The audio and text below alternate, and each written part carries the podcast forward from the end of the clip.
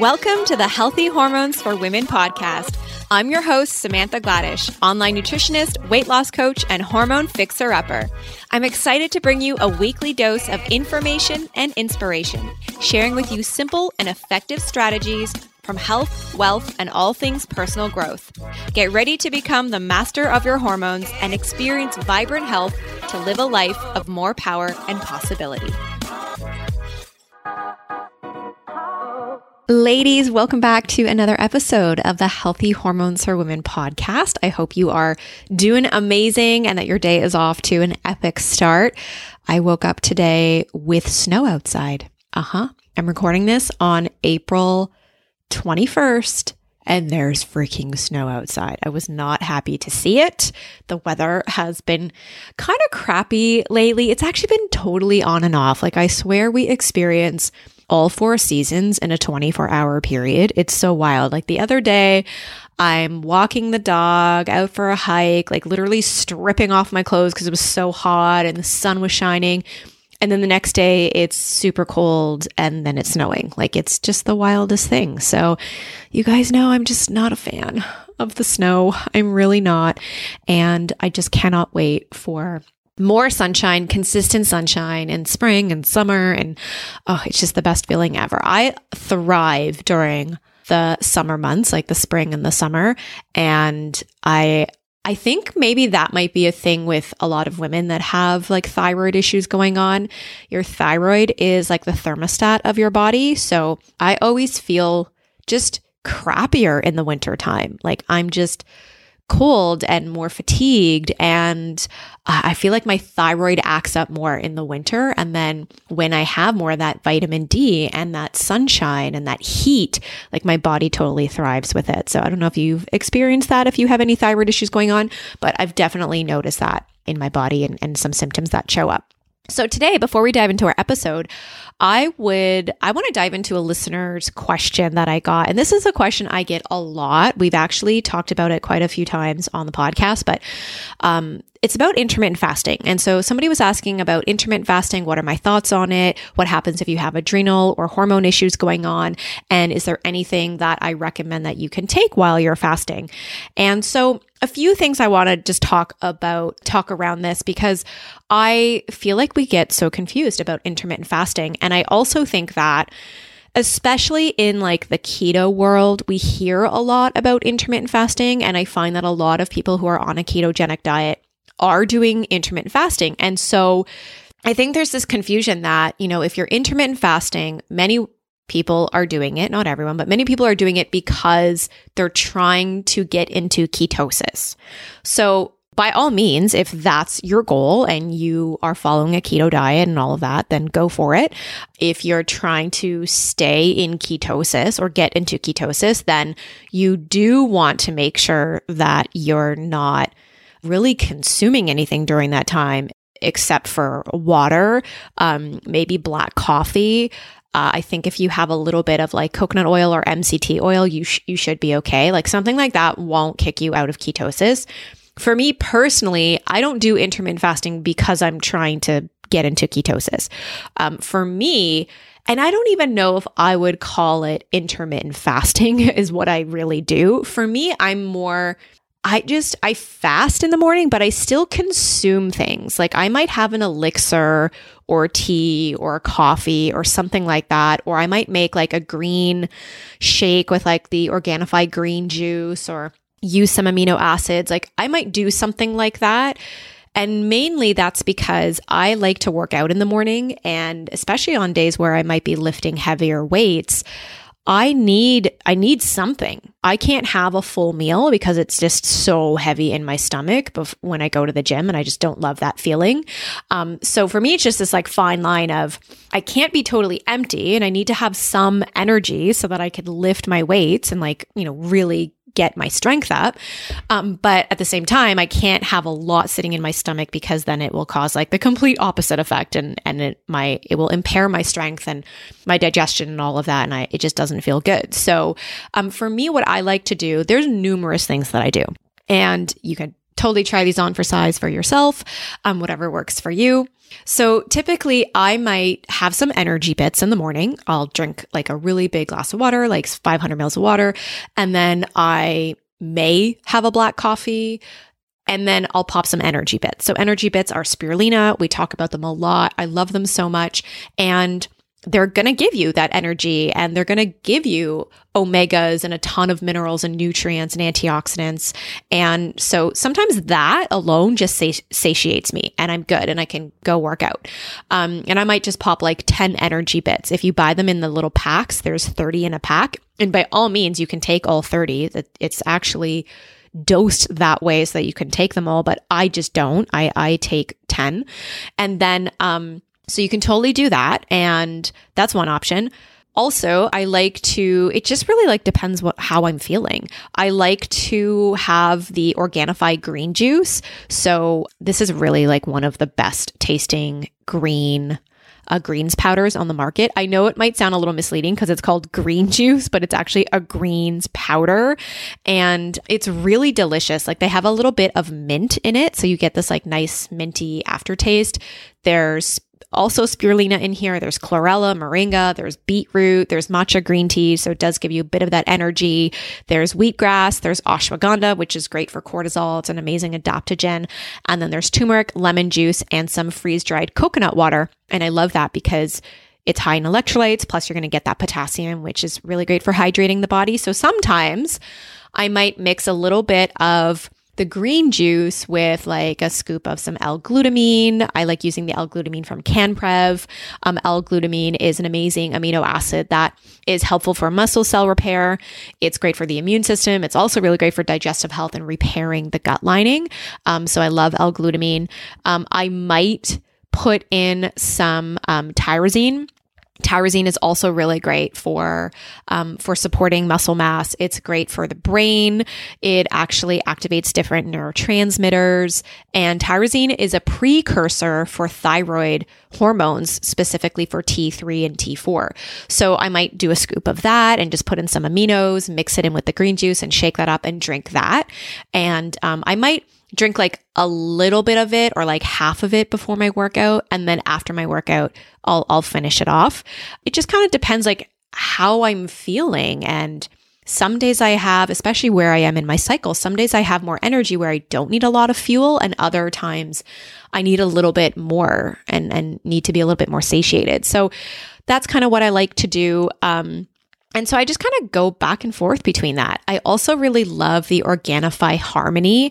I've spoken about this product before, and um, they had it sold out for quite some time, but basically it's their women's hormonal blend. And I think they have it back in stock now. So you can head on over to their site, or they actually, I think it's coming in May. My bad. I think it's coming in May. So you might have to wait a little bit if you're listening to this in real time. Um, it should be up on their site shortly in a couple weeks. So uh, do check back. But their Harmony is amazing. It's specifically meant for women's hormones, and it's helpful for P M S support and for fighting fatigue. It's just great overall for hormonal health. There's um, some cacao. It tastes really delicious. It's just like having a hot chocolate. Um, maca, there's chasteberry, shatavari, ginger, turmeric, and also coconut milk, and tastes so good. So some mornings I feel like having that, you know, instead of a coffee, I might have like this hot chocolate. And again, that kind of fuels me. So these are, these are things that I incorporate into my sort of fasting routine. And that's just kind of what works for me. And again, it's really just about paying attention to my body and intuitively what I need on, you know, any specific given day. Some days I might need a little bit more. Some days I'm craving a coffee. Some days I'm, you know, wanting to have my hot chocolate, my Harmony, or uh, some days I just want to have some spirulina, you know, like it, it just kind of varies. But these are just sort of the tools that I use. And especially on a training day, they can be really, really helpful because I don't like to train completely completely empty. I really notice a difference in my strength when when I am lifting weights, and um, and I love lifting weights, and I do encourage women to lift weights because it's it's an amazing way to support bone density for sure, and of course, you know, so many other things with weight management and insulin and all of that. So, um, and then the other thing to keep in mind here too is if you do have underlying adrenal dysfunction going on and even low thyroid function, you really want to be conscious with intermittent fasting. And this is where utilizing some of these products and these ingredients and things like that could be really helpful for you because it's at least giving your body some nourishment. So you may not be doing, you know, intermittent fasting perfectly, but that's okay. You're making it your own. And so um, if you've got that underlying adrenal dysfunction, you've got lots of stress going on and you're not sleeping well, even if you're just not consuming enough food throughout the day and you're under eating, and then you're adding intermittent fasting on top of that, that's a really big stressor to the body. So I always encourage women to optimize their hormone health and manage their stress and make sure like you're really on point with adrenal and thyroid health. And then from there, you might want to incorporate some intermittent fasting. And typically with intermittent fasting, you know, the window of fasting is about sixteen hours, and then you're eating in an eight hour window. And maybe you don't need to start with that. Maybe you need to start with a twelve hour fasting window and then bump that to thirteen and then fourteen and then fifteen and just playing around with it. So just really tune in and see what works for you. But I really wanted to answer that question because I get asked it a lot, and I think that um, there's there's a bit of confusion around it. Okay, so I hope that clarified a few things, and thanks for asking your questions and submitting them. If you have any more questions, you can connect with me over on Instagram at Holistic Wellness Foodie, and always submit your questions there. And uh, I love going through them and then kind of compiling them and utilizing them for, for some of our episodes. Okay, so let's switch gears. Let's dive into our episode today. I'm really excited for it. We're chatting about SIBO. We've had this conversation before on the podcast, but this time we're diving into it a lot deeper, and specifically, you know, what are the root causes of SIBO? We talk about bloating and why women get more bloated than men, uh, super common and something I hear across the board with, with all of my clients. We also talk about supplementation and what you can really have in your arsenal if you're prone to SIBO. And we talk about nutrition and food and how that can impact SIBO. And then we also talk about the connection between Hashimoto's and SIBO and just autoimmune in general. So lots of amazing insights into our episode today. My guest today is Phoebe Lapine. She is a food and health writer, a gluten-free chef, speaker, and the voice behind the award-winning blog Feed Me Phoebe. Named by Women's Health Magazine as the top nutrition read of twenty seventeen, Phoebe's debut memoir, The Wellness Project, chronicles her journey with the autoimmune disease Hashimoto's thyroiditis. She's the host of the SIBO Made Simple podcast and author of the forthcoming book by the same name, which helps those newly diagnosed or chronically fighting small intestine bacterial overgrowth. Phoebe's work has appeared in Food and Wine, Marie Claire, Self, Glamour, Cosmopolitan, and Mind Body Green, who named her one of one hundred women to watch in wellness. She lives in Brooklyn, New York with her husband and Beagle. So let's dive in. Enjoy the episode.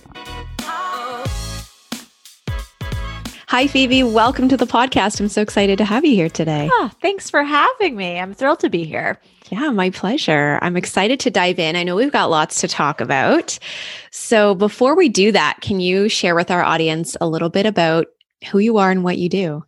Sure. Um, so I'm kind of a food woman of many trades, um, but ironically, around the same time that I quit my corporate job to kind of take on all these odd food jobs, catering and private chefing and recipe development and whatnot, um, I was also diagnosed with Hashimoto's, which we um, chat a little bit about offline, mm-hmm. but I was diagnosed by just my regular childhood doctor, which was really fortunate since so many women go undiagnosed. Um, but at the same time, she didn't really have like whole, a whole lot of a holistic perspective. So she was just like, it's no big deal. You just, you know, take this drug, you'll be on it for the rest of your life. But again, like no big deal. Man. And I was so, you know, immature at the time. I was twenty-two, that I was new enough, you know, was raised with a mom who was like a, really into homeopathy and all sorts of alternative stuff that I was like, I'm not going to take the medicine. But then I wasn't mature enough to be like, okay, what else can I do? So I just like let my, my body run amok for a few years until right. I couldn't ignore it anymore and kind of wound myself down to some sort of rock bottom. And then, you know, it was kind of when my, my food story and my, my illness story kind of dovetailed, and I started to take back a little bit of the control in the kitchen and started to, you know, dive into all the various lifestyle changes I could make. Um, but then I was found myself being super overwhelmed by that side of the coin. You know, the, it was a steep uh, descent from denial into overwhelm.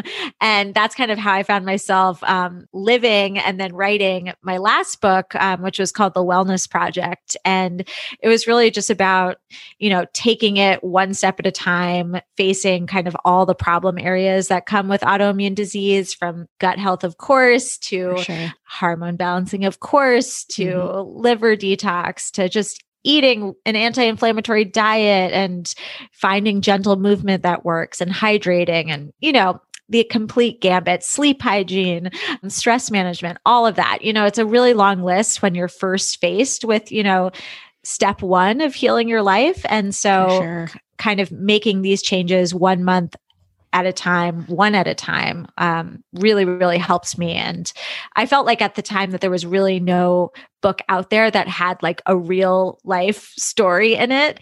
I was always the person who was like, really into the introduction of the doctor's book when they talk about, you know, their own health struggles and how they ended up, you know, specializing in whatever form of medicine. For sure. And yeah, I just felt like I wanted an entire book of that for myself. So I'm in the kind of the, kind of in the business of writing books that I wish I had when I was diagnosed with something. And that's kind of how I came to this latest book, SIBO Made Simple, um, because I had this whole whole onset of new gut symptoms after my last book came out. And having learned all about kind of the conventional microbiome wisdom, I really thought I knew what to do. I was just like crushing right. probiotics and eating a lot of beans and cauliflower and whatnot. And I was just making myself more and more miserable. Mm-hmm. Um, so I know, I don't know if you want to talk about SIBO in a little bit, but that's just my kind of professional, personal story in a nutshell. Yeah. Awesome. Well, we're going to dive into all of that for sure. We're going to dive into SIBO. Um, your new book is so beautiful. And uh, I really appreciate you sending over a copy. I've got lots of great recipes that I want to make in there myself. Yay. Yeah. So I'm, I love food. I love cooking. I love baking. I love being in the kitchen. So any, any recipe inspiration is, is always Amazing. Great for me. Yeah. So just backtracking a little bit. Okay. So did you like go to school to study for like specifically in the, in the recipe space, chefing space or anything like that? No, I am like completely uncredentialed in life. I really am. It's the best like kind. I have no training for anything. It's exper. It's all experiment, uh, experiential, right? Experiential, so, yeah. experimental for sure. Lots of research. I was, you know, I think uh, I was always very into research papers in high school and college, and I just like continued down that path of just like Amazing. Writing my own research papers. That's awesome. Well, I I appreciate it. I am not the research type, but I it has to be part of the job. So, um, so I appreciate you doing that work. And then when you initially had your hash Hashimoto's diagnosis, was that just because your doctor ran those tests yeah. or did you have symptoms that were showing up? I didn't have symptoms. I mean, I'm sure I did, but they weren't kind of classic Hashimoto's symptoms yet. Right. Like you weren't at that like, I feel like absolute shit phase, basically. No, I wound my, I found myself there quickly, but I was not. No, and I think that was part of the problem too, and why I was just like, all right, la la la la la, pretend like the conversation never happened, go on living my life. Um, I think I was actually a little bit hyper at the beginning. I kind of, um, I mean, it's not uncommon to kind of yes. switch back and forth, um, but I. went on a trip post-college graduation to Morocco, and I got the worst case of food poisoning I've ever gotten in my whole life, slash probably a parasite. Mm-hmm. And so that was about nine months-ish before I was diagnosed. So, you know, it was still, I'm sure that was the catalyst. And, you know, in the grand scheme of things, that's like pretty early on to like, you know, get a diagnosis. I mean, so many women with Hashimoto's have been living with it for years and years and years. Um, so yes, I think I hadn't fully, um, yeah, got into my rock bottom yet. Yeah, totally. Totally. I have a very similar story because I caught a parasite on vacation in Cuba in like my mid twenties, mm. but my my rock bottom with Hashimoto's didn't really show up until twenty seventeen. Mm. Um, like it was, it was building, you know, it was building. Yeah. And then that's when I felt my absolute worst. So for sure, I'm sure that parasite was a catalyst for me too. Yeah. Amongst many things. Amongst other things. Yeah. yeah. Amongst many things. So, um, okay. So we'll talk about Hashimoto's for sure, but where, where I really want to switch gears is talking about SIBO, because I know this is something that you've recently gone through yourself and been dealing with. And of course, your whole book is around it too. So yes. Before we even dive into like strategies and whatnot, for those who are listening and who are like, I don't really understand SIBO and what it actually is or how you even get it, can we start there first and you can expand on that for us? Sure. And if that is you, you're not alone. Even in all my research for the last book, I really didn't come across much about SIBO, and yet it affects so many people. So it stands for small intestine bacterial overgrowth. And, you know, I think one of the big misconceptions when a lot of this science gets kind of like watered down in the wellness space is that you're quote unquote gut bacteria is just everywhere, when in reality, the majority of it is in your large intestines. That's where it's got a role. It aids in the digestive process. It interacts, you know, with all these different aspects of your metabolism. I mean, there are other tons of other functions as well, but your small intestines is where you absorb your nutrients. So there's not as much of a role for bacteria. There's, of course, you know, some there. Every kind of leg of your digestive labyrinth has its own ecosystem.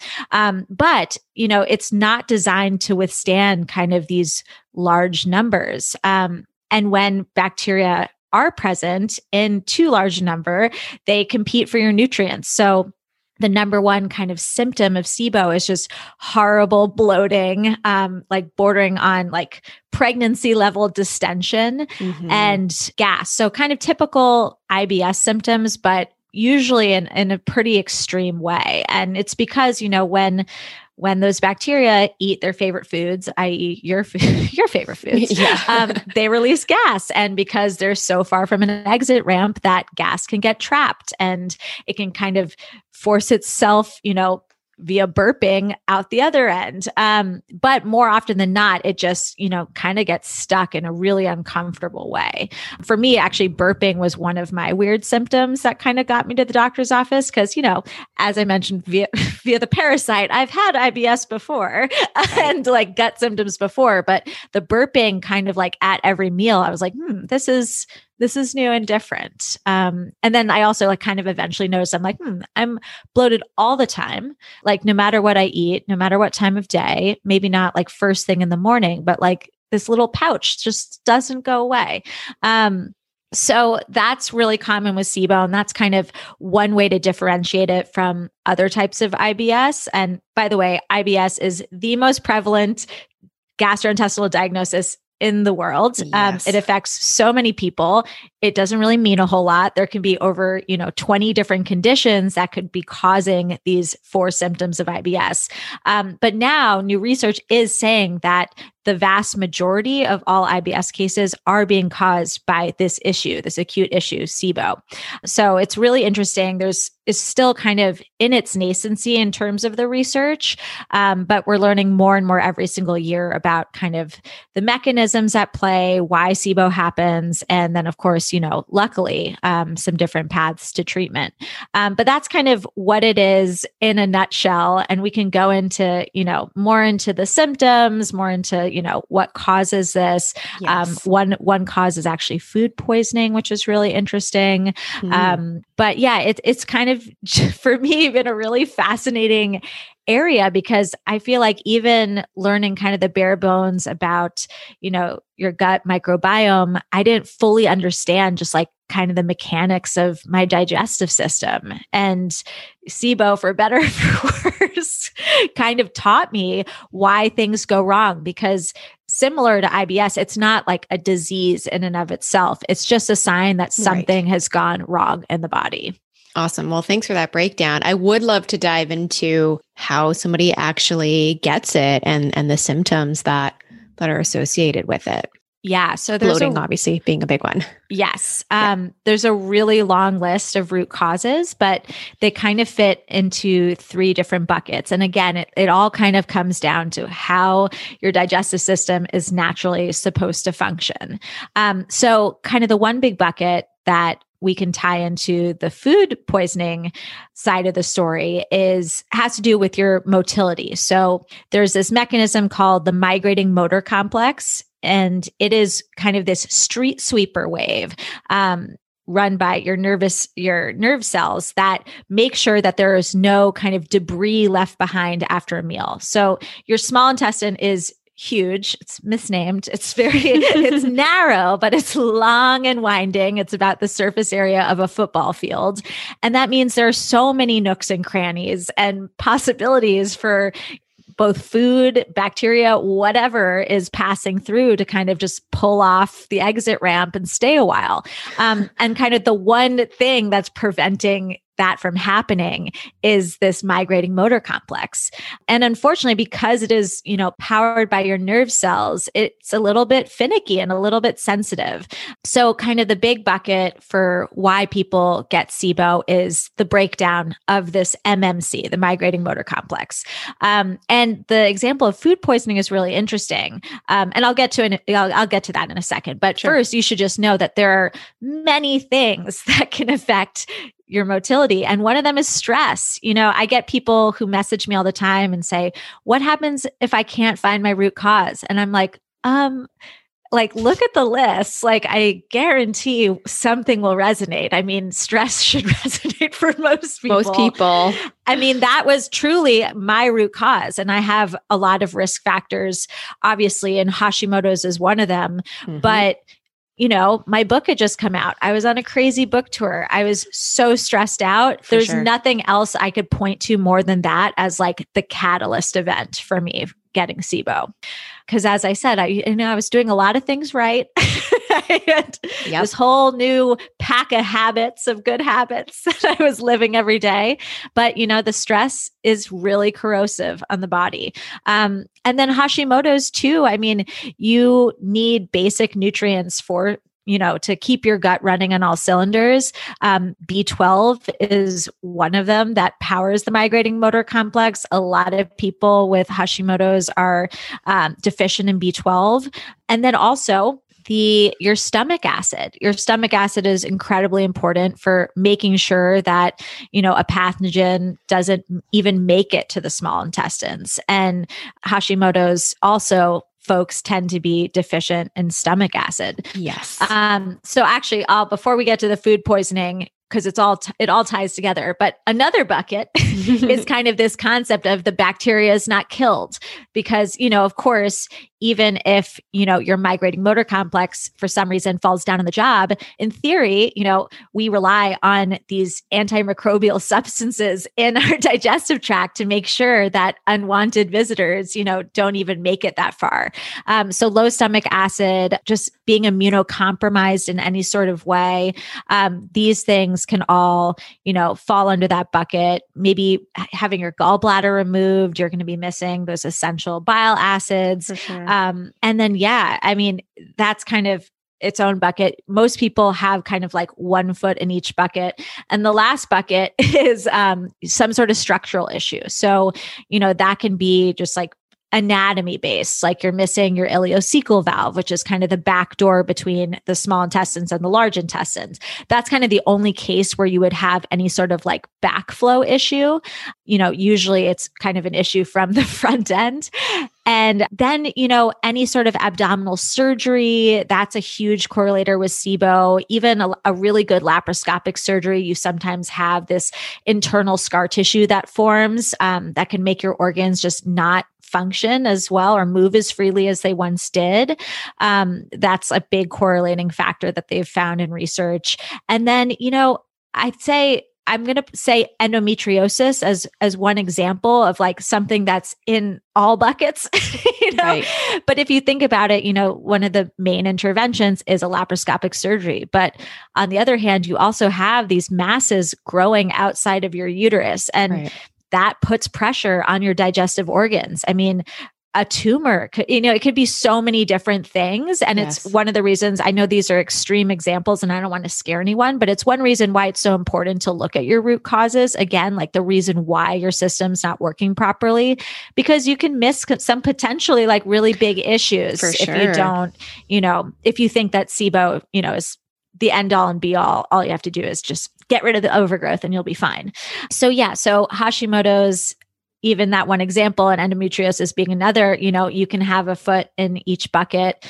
And then, you know, food poisoning is a really interesting one because they've found, well, first of all, you know, one would assume that you have some sort of risk factor like low stomach acid that would leave you with food poisoning or make you more prone to food poisoning. But for sure. Once that happens, you know, it's usually kind of like a twenty-four hour to forty-eight hour experience.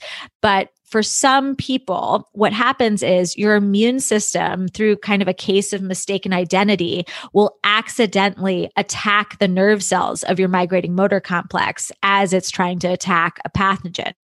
So it's a funny thing because most people don't really associate the food poisoning with the SIBO, because what happens is just slowly over time, when the migrating motor complex gets stunted like that, you know, the buildup starts to happen. So it's usually takes like weeks, if not months, before you start to really feel the impact of that. Um, so some sort of overgrowth, some sort of SIBO. Um, and at that point, you may have just completely forgotten that you even got food poisoning. It's true. Wow. Okay. That's amazing. Thanks for breaking all of that down. And then symptomatically speaking, so obviously like, yes, bloating, gas, burping can be an interesting one. The thing is, I feel like some people are just like, well, this is normal. Yeah. This is just, you know, I ate too much, or, you know, this one food kind of makes me gassy. Like they don't really see how perhaps it could be actually a chronic issue and not just yeah. something acute. Well, if it is sporadic, then that does point a little bit more towards, you know, like a food sensitivity For or sure. something else going on. Um, All SIBO is incredibly, like everyone's SIBO is very different from one another, mm-hmm. partially because, you know, everyone's microbiome is more unique than a fingerprint. That is true no matter where the bacteria sure. are taking up residence. Yeah. And it's one reason why, it, you know, SIBO can be complicated to treat. But yeah, I would say like there are kind of no blanket statements that can be made about the symptom matrix. But I would say if you start to pay attention and you notice that it's like a frequent occurrence, like every time you eat and higher up in your system, that's more of like hallmark SIBO than just some other type of I B S. Yeah. Okay. Good. Thanks for pointing that out. And so for somebody listening that is, um, when it comes to hydrochloric acid and they're like, well, no, I have heartburn or I have acid reflux. Yeah. So I have too much acid. That's not, that's not the cause. I know there's so much confusion here around stomach acid. So maybe we can expand on that a little bit. Yeah. So, I mean, there are lots of different schools of thoughts on this. Um, the more holistic side, people will say, well, no, actually, the real reason why you have your reflux is because you have too low stomach acid. So it's your stomach trying to compensate and churn up the necessary amount right before the meal, which can release the sphincter and cause some um, some back backflow into your esophagus. Um, And if you think about kind of all of the clinically proven ways that someone can have low stomach acid, I mean, again, stress is one of them. Mm-hmm. Like that is mm-hmm. a proven fact. So I would just, even looking at that list, common sense is like, oh, well, like more people have problems with low stomach acid than, you know, this vast population who have been put on proton pump inhib- on hip- eh, inhibitors because mm-hmm. they're experiencing some symptoms of, you know, of that phenomenon. So I would say explore it. I know a lot of people who come off of proton pump inhibitors like have a really hard time, and it can be like an adjustment period to sure. then supplementing on the other end with H C L or digestive enzymes. But you can, I would say, just like, don't be afraid to to play around a little bit with it and find like what your threshold is, because, you know, the just rule of thumb in the back of your mind should be like, I need stomach acid in order yes. to have my digestive system working properly. For sure. So what are some of your best tips for improving stomach acid? Yeah. So, I mean, if you don't want to do a supplement route, you can just take like fresh lemon juice or apple cider vinegar, just a scant tablespoon, and dilute it in a bunch of water, drink it, you know, fifteen to thirty minutes before a meal. And that'll kind of signal to your body that it's time to get things pumping downstream. But, you know, kind of the whole philosophy of mindful eating is there to yes. ensure that, you know, the brain gut connection is running on all cylinders. And part of those messaging, you know, will tell your, your body will tell itself, you know, it's time to get the stomach acid churning. Um, so I would just say, like, there's so much that comes down to just like really basic, like common sense stuff when you approach a meal, um, you know, like taking the time to smell it, to pause before you dive in, to make sure that you're in rest and digest mode instead of just, you know, carrying on with your, your high, high intensity, stressful, um, aura. And yeah, kind of setting yourself and chewing your food too, you know, just making sure that you set the tone, you know, that saliva does its thing, has its own enzymes in it. But again, there's still like a brain connection happening that makes sure that all your other organs are, are ready to receive. Awesome. Okay. That was really great.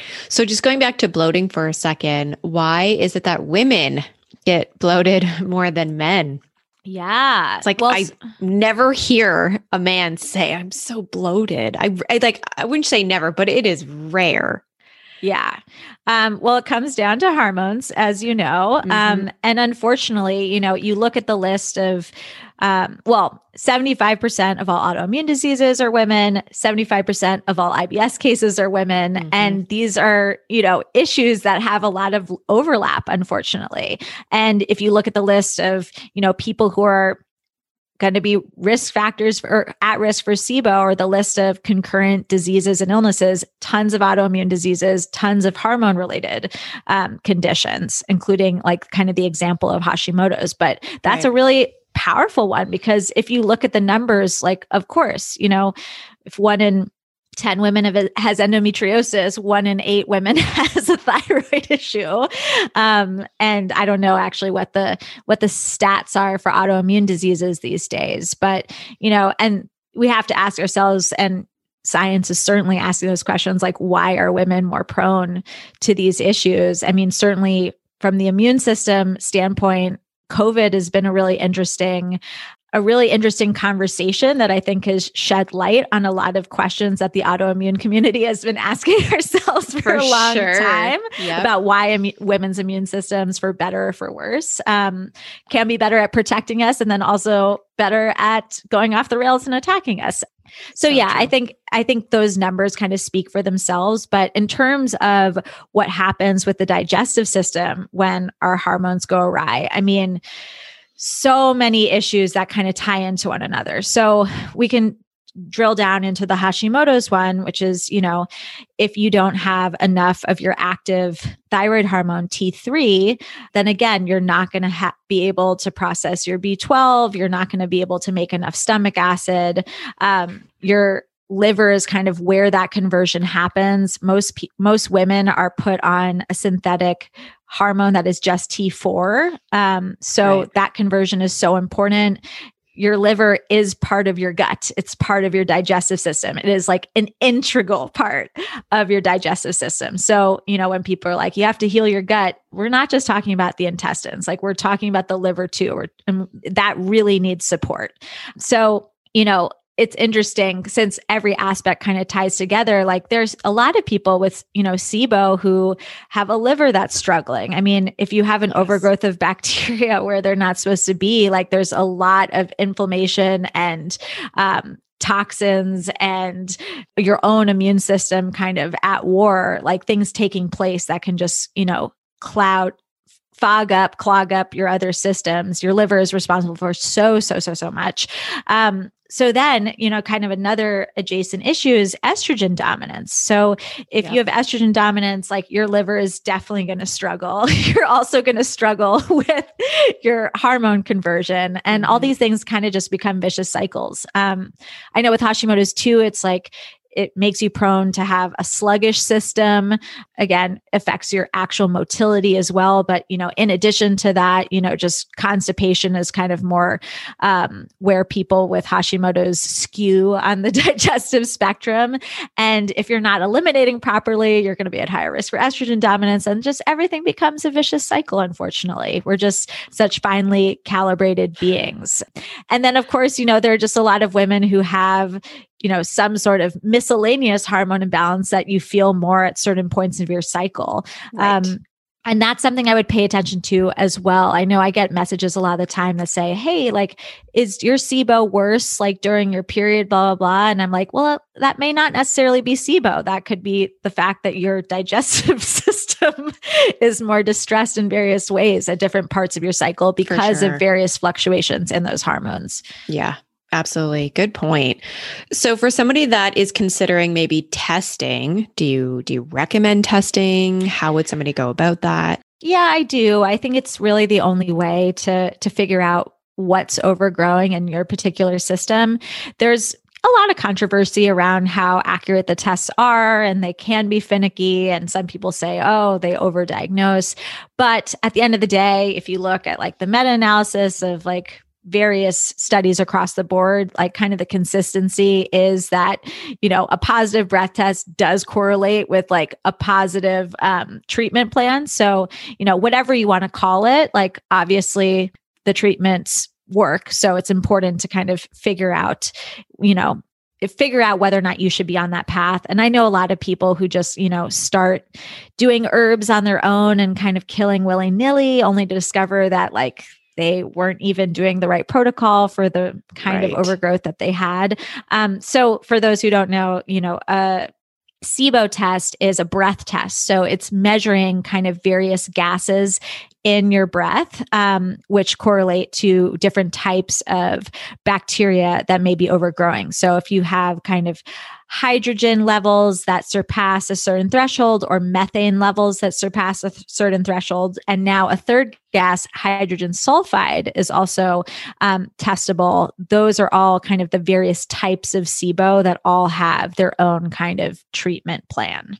Awesome. Okay. So does Should somebody prepare in a specific way to do oh, these yeah. tests? Okay. So let's talk They're about that. They're a whole to-do. I mean, you know, it's, I hate being like, yeah, you should get tested, yeah. but you should. And it's a, it's a bit of a to-do. So how it works is you essentially um, want to eat a very specific diet the day before. It's like white rice and lean protein, and that's it, because okay. the idea is that you want to clear your intestinal tract of, you know, any fiber, lingering things like that. Um, so if you're prone to constipation, or, you know, just like, know you have a sluggish system, like you may want to do that prep diet for more than a day.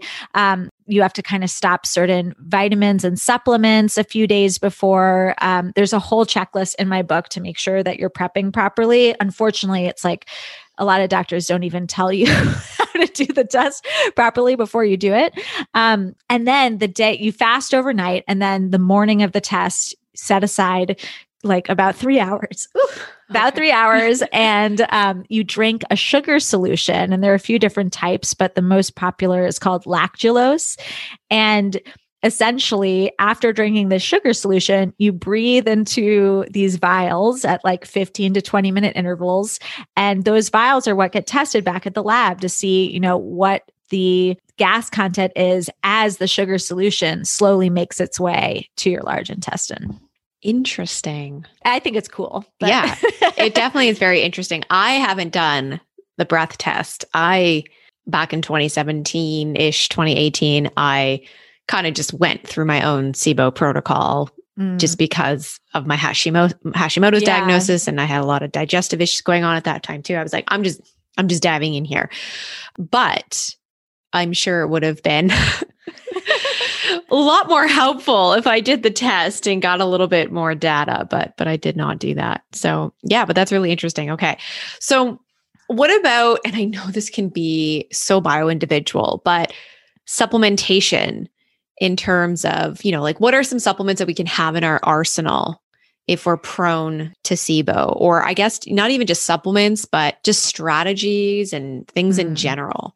Yeah. Well, I'd say, you know, H C L or digestive enzymes for sure. Um, and, you know, digestive enzymes kind of cover a few more bases. A lot of them do have like pepsin or H C L in them already. Um, so I think that's, you know, can't hurt. I know a lot of people text or message me. They're like, well, am I like making my organs lazy if I take them? And I mean, I think the answer is no, you're just like adding. Right. And right. most of us, you know, could use a little help anyway, per all the reasons we've just discussed. For sure. Um, so I think, yeah, supporting that in any way possible, chewing your food. Oh, I have so many. It's like, I don't even know where to start, but I would say for the supplement on, on the supplement side of things, if you're traveling, and I know this hasn't been the case for most people for the last year, but like yeah. maybe everyone's about to plan a vacation somewhere tropical and exotic. Yeah. But, you know, I would say if you know you're prone to SIBO, you're probably prone to food poisoning. So being as careful as you can be, um, when you're putting yourself in a situation that might be more high risk. And that goes for, you know, when you're eating at home too. Um, I kind of give the um, advice to eat like a pregnant person if you know that you're super prone to food poisoning. And it doesn't mean across the board you have to, but, you know, I don't take a digestive enzyme every single meal anymore. But if I am going to eat something that again is a bit more high risk, like be it sushi or deli right. meat or what have you, yeah. I'm going to make sure to do everything that I can to set my gut up, including, you know, taking the digestive enzymes, um, and supporting myself that way. In terms of like kind of like everyday supplements, besides that, vitamin D is kind of my go-to. It's just mm-hmm. good for so many things. It can help heal leaky gut, which is like a huge downwind side effect slash symptom of SIBO. And it's right. why, you know, in addition to the symptoms that we mentioned earlier, there's a lot of autoimmune symptoms kind of on the spectrum of SIBO, um, you know, from joint pain, brain fog, what have you. You know, what happens is the bacteria can eat through the very thin mucus lining in your small intestine, because again, it's it's not designed to have a lot of bacteria on the other end. And that can then lead to messing up your tight junctions and then your immune system getting involved, because now they're exposed to the bacteria and then they start killing the bacteria. And then maybe the bacteria leak out into your bloodstream and cause systemic inflammation, you know, all sorts of fun stuff like that. Um, so vitamin D, it's good for so many reasons. Um, one of them is just like healing that permeability, and it's also a good immune modulator. You know, SIBO and the immune system, like even what I just mentioned, is very much goes hand in hand, dysfunction with one, dysfunction with the other. And like they For can sure. be kind of this like self-perpetuating cycle. Um, like with autoimmune diseases that overlap with SIBO, it truly is like a chicken or the egg thing that sure. no one can quite pinpoint. Um, in terms of other practices, um, one huge one that I'm very, very passionate about is meal spacing. And that's not intermittent fasting. It's just spacing out your meals and not snacking as much. And the reason for that is just having to do with how the migrating motor complex functions. And it only kicks in during a fasting state of ninety minutes or more, um, because its whole purpose is to, again, like clean up after a meal. So if you're snacking all the time, even if it's, you know, like healthy, like a carrot stick, some almonds, um, you're going to be preventing your body from kicking into gear and doing those necessary chores. Um, so I know a lot of people, a lot of SIBO amigos have been really helped by just the concept of meal spacing, just trying to go at least three hours, even four or five between meals, and just like giving the snacking a break for a little bit. And it's not, you know, I know a lot of people have blood sugar issues, certainly people with some hormone imbalances. It's not always possible, but it's something to, to keep in mind and to work towards, I think. Yeah, no, I love that tip. I'm a big proponent, and something I speak about a lot in our community is no snacking. Yeah. Um, you know, the more frequently you eat, the more you spike your insulin, the more you can cause blood sugar issues. And then again, from a digestive perspective, like you're just not giving yourself that, that rest and digest period. So yeah. um, I know snacking and grazing can be a tough one to give up yeah. for people, but it really can just lead to such tremendous symptom relief for sure. Yeah. Yeah. Awesome. So what about food specifically? I mean, I know so many people are just confused when it comes to food and yeah. what they should eat if they have SIBO, or, you know, do they have to be conscious about avoiding certain foods? And like, where does that play a role in all of this? Yes. So obviously can't talk about healing the digestive system without talking about food. Right. However, diet is not a treatment for SIBO. Um, it's, I think, kind of like a supplemental strategy that can help you reduce symptoms. And it's very effective at helping you reduce symptoms. Um, but, you know, the diets that are primarily for SIBO slash I B S are incredibly restrictive. Um, They either eliminate like kind of all carbohydrates, like starchy carbs, whatnot, or they take this low FODMAP approach, which is removing kind of certain carbohydrates that maybe you wouldn't even think about as carbohydrates. There are a lot of like green vegetables and really healthy foods and fruits on there. Um, but they contain, you know, certain carbohydrates that tend to be, and fibers um, that tend to be kind of your bacteria's favorite foods. So when you take them away, you know, assuming that the bacteria are in the wrong place, you're going to feel some symptom relief. And that's really important because, you know, the gas itself can be really inflammatory. Um, so to me, like the ideal is finding some sort of happy medium, because if you reduce your diet too much during treatment, you may risk that some of the bacteria just kind of go into hibernation and you won't be kind of killing them as effectively, um, because the treatment plans are kind of like kill phases.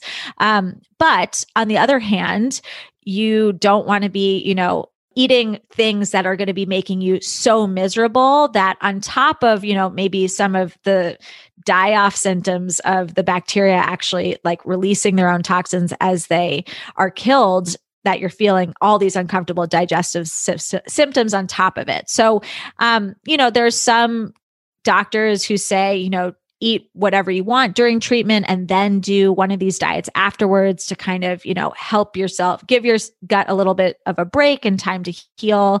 Other people are just like, well, you know, try one of these diets during, but like do it in more broad strokes. Like don't be too rigid about it. And I think that's kind of the best mentality anyway, because the misconception with SIBO is like, if you're, you know, super diligent and rigid about this low FODMAP or quote unquote SIBO diet, then you're going to make your treatment work that much better. And it's just not the case.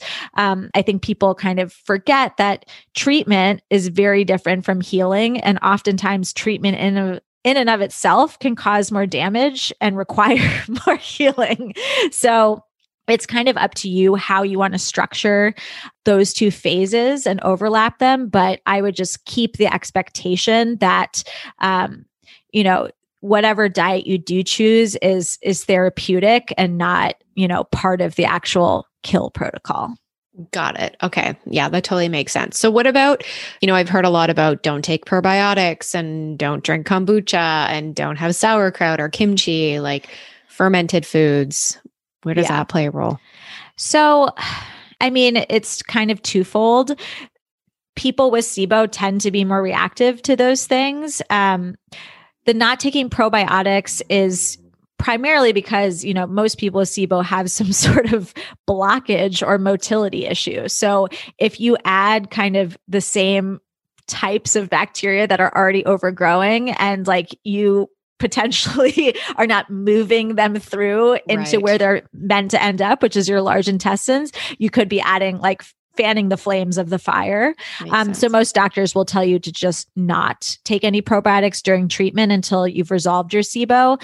Um, however, there are treatment protocols that do involve probiotics, but they're very specific ones. And, you know, you would really want to work with a doctor who's very savvy on that front in order to to treat your SIBO in that way. Most people just, you know, kind of segue after treatment to use, you know, probiotics again, to try to make sure that, you know, you're not causing too much damage to your large intestine and you start to build up those populations again. Um, but in terms of the fermented foods, you know, kind of the most common reactivity issue with SIBO is the histamine or the mold or yeast content in these foods. And it said that over fifty percent of people with SIBO have an overlapping issue with either fungus or yeast overgrowth, because if you think about it, you know, the exact same reasons, those same buckets, why bacteria would overgrow, I mean, it's the same reason why any opportunist would overgrow. Um, things not getting killed coming in and then not getting moved through quickly enough. So um, it's not uncommon to be very sensitive to mold and yeast containing foods if you have that type of overgrowth. And then, you know, a second kind of overlapping issue is histamine intolerance. Um, and that's kind of an underappreciated, you know, under... I don't know, it's not known about as much as some right. of these other things, but um, with SIBO, you know, bacteria kind of has its own histamine content.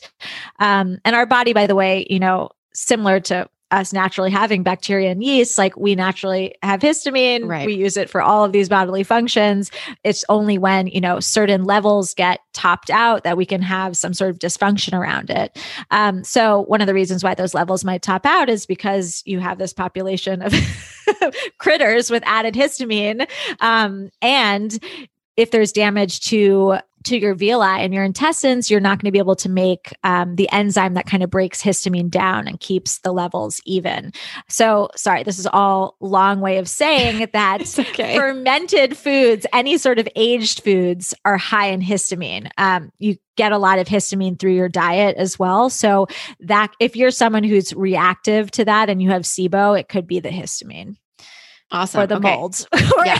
any of these things. Anyway, those, I would just yeah. take it out to be safe for and sure. then add it back in afterwards. Yeah. Awesome. All right. Well, thanks for that breakdown. That was really great. I would love to switch gears these last few minutes and just chat about Hashimoto's, your experience yeah. with Hashimoto's. Obviously, SIBO and digestive issues was like a big symptom that kind of arose for you. And outside of that, was there anything else that was really showing up? Oh, you yeah. can't see her I mean, face, guys, but her eyes just was like, whoa, oh yeah. Um, yeah, all yeah. So I'd love for you to talk about it.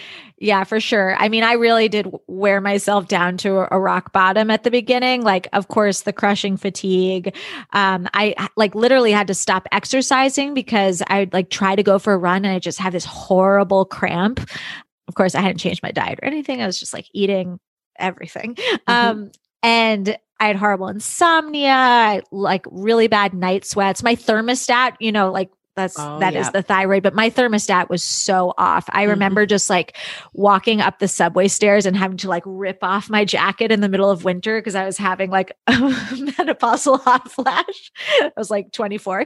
Um, and let's see what else. My skin was a huge issue. I had um, perioral dermatitis, which was like a recurring theme of my teens and twenties. And eventually it just would it wouldn't go away. Like no matter what I did, no matter what cream or antibiotic that I took, it was just getting worse and worse and worse. So that was actually kind of what my turning point was with Hashimoto's because, you know, vanity. I was like, I need to figure this out. Yep. Yep. I'm like trying to think if I missed anything. Um, oh, I, I had really bad B twelve deficiency. So the numbness in like the feet and hands, like that was big for me too. Yeah. For me, it was a lot of pains in my hands and my wrists and whatnot. Mm. And I also like, I had a hard time with like gripping things.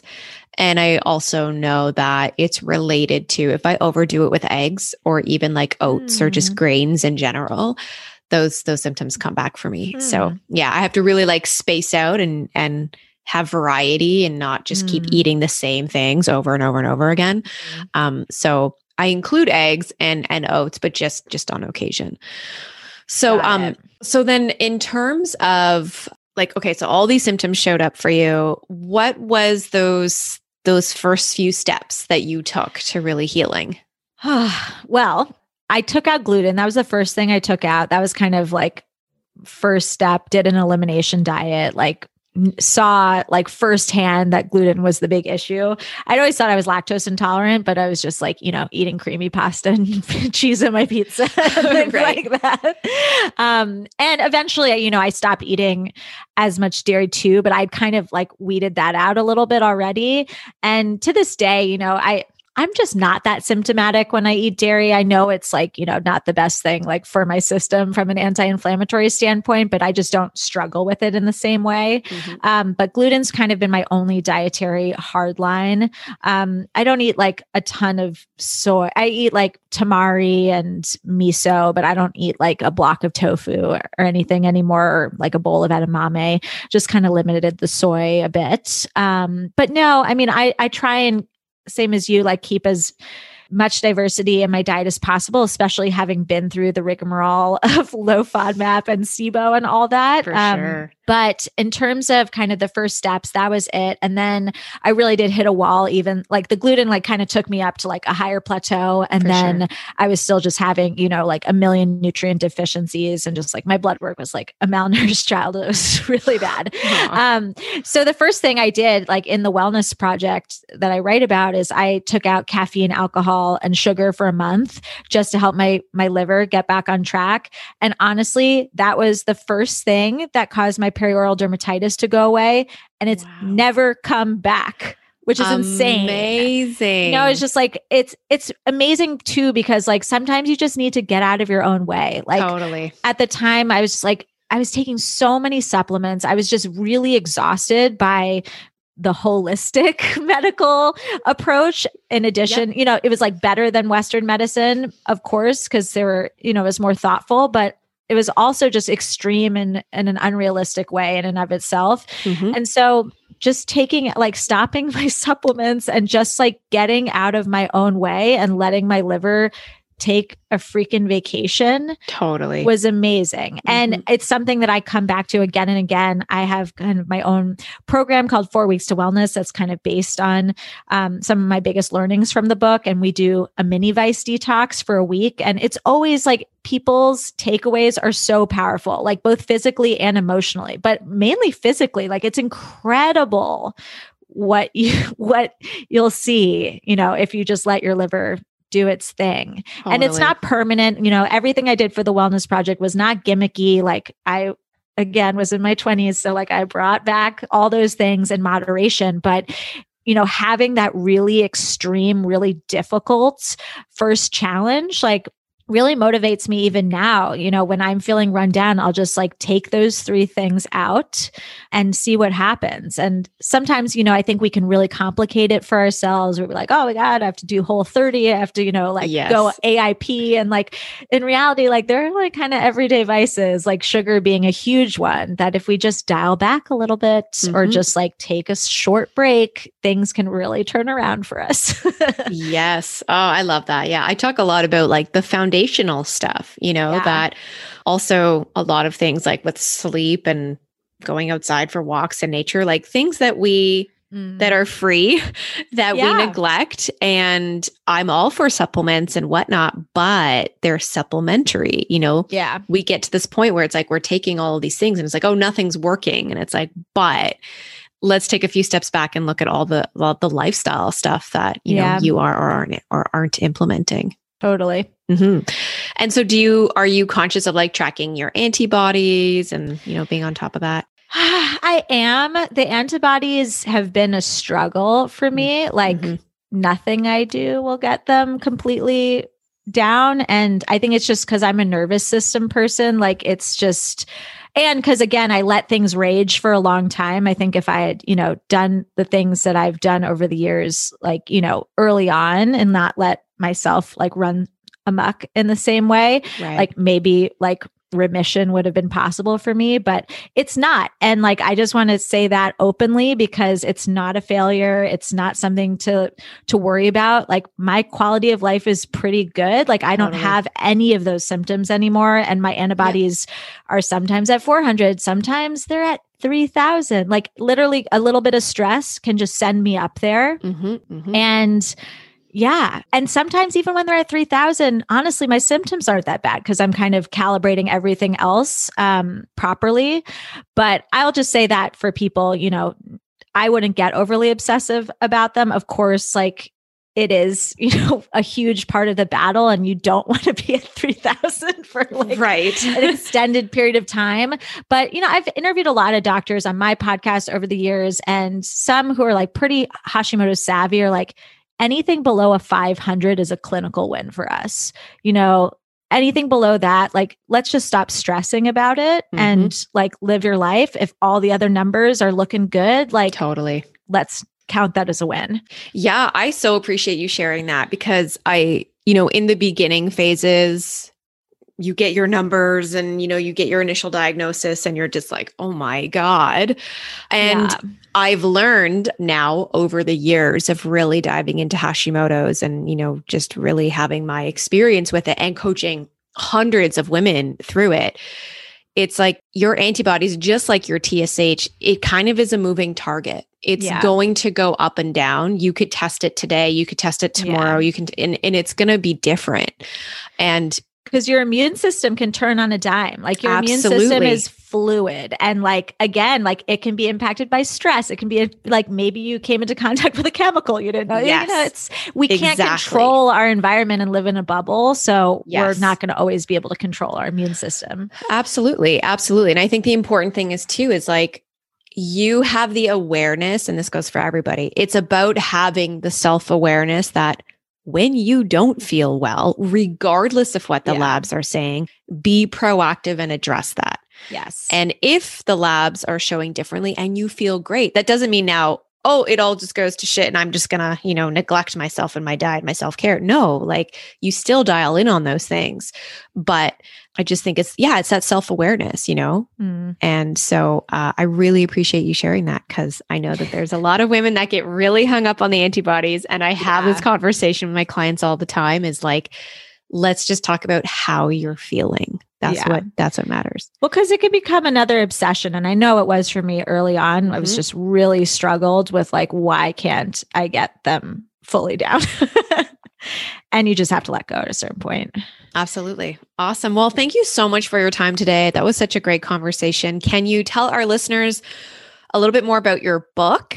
And sure. Yeah. Yeah. Go for it. Yeah. So it's called SIBO Made Simple. And it's kind of like a hybrid cookbook and like full guide to SIBO. Like seriously, I mean, I don't want to toot my own horn, but there's a lot of money you can spend on SIBO. And like this twenty-four dollars will be the best that you've ever spent because it really does walk you through everything you need to know, like from beginning to end, even if you're not sure about SIBO and like not sure if you should get tested, like it'll walk you through that whole process and help you troubleshoot the pros and cons. And then my other book, The Wellness Project, which I don't even really talk about that much anymore, but was very relevant to this conversation, For sure. um, is kind of like a, my life as a guinea pig Me- wellness memoir with a lot of, you know, practical tips built into it. But also SIBO Made Simple, I talk a ton about Hashimoto's too, because obviously it applies to me and interests sure. me. So there's a lot in there about kind of the connection with the gut and Hashimoto's. Awesome. Well, that's amazing. The book is very comprehensive, so I definitely recommend it. We will put all of the links in our show notes for our listeners. And where can they connect and find you?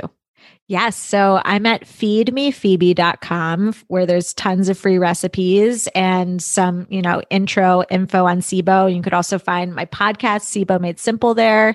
And then for the book, you can just go to sibo made simple dot com and there's links to all the retailers. And let's see, then there's the wellness project dot com too, which is where I house actually the course I mentioned, Four Weeks to Wellness, and um, a few free guides, including one for low FODMAP cooking that has been really helpful for people who are trying to figure that part out. Amazing. Awesome. Well, we'll have that all in the show notes. Thanks so much for your time and for being with us today. Thank you for having me. My pleasure. Thank you, ladies, for tuning into our episode today. I really hope you learned a lot. And if you have any women in your life that can benefit from today's episode, somebody that you know that might be dealing with some digestive issues and gut health issues, and specifically SIBO, we'd love for you to share this episode with them. And if you want to grab our show notes, head on over to the website, holistic wellness dot c a forward slash episode one fifty. That's one fifty. Now, during the intro of our episode today, I was talking about Energy Bits, Bits and Organifi and CanPrev products. And I want to share our coupon codes with you. If you would like to get your hands on some spirulina or chlorella from Energy Bits, head on over to their website, energy bits dot com, use the coupon code HEALTHYHORMONES, and you can save twenty percent off site-wide. And with Organifi, if you'd like to get your hands on some green juice powder or their Harmony Blend for women's health or any of their products, head on over to Organifi Shop dot com. The coupon code is also Healthy Hormones, and you can save fifteen percent off store-wide. And with CanPrev, we don't have a direct place to send you to to order their products specifically, but they are available across Canada in your local health food store. And if you are in the U S, you can probably find them online, and they do ship. Certain websites do ship to the U S. So nature source dot com, natural nutrition dot com, these are some great sites to check out, and you can get your CanPrev products there. And they also have, a lot of those websites tend to have some really great discounts on CanPrev. So just keep your eye out if you're looking to get your hands on them. That is where I often use my L-glutamine, my tyrosine, L-glycine. There's a lot of great amino acids that they have that I love to put in my shakes, specifically around my workouts. So again, thank you so much for tuning in. I'll chat with you all next week.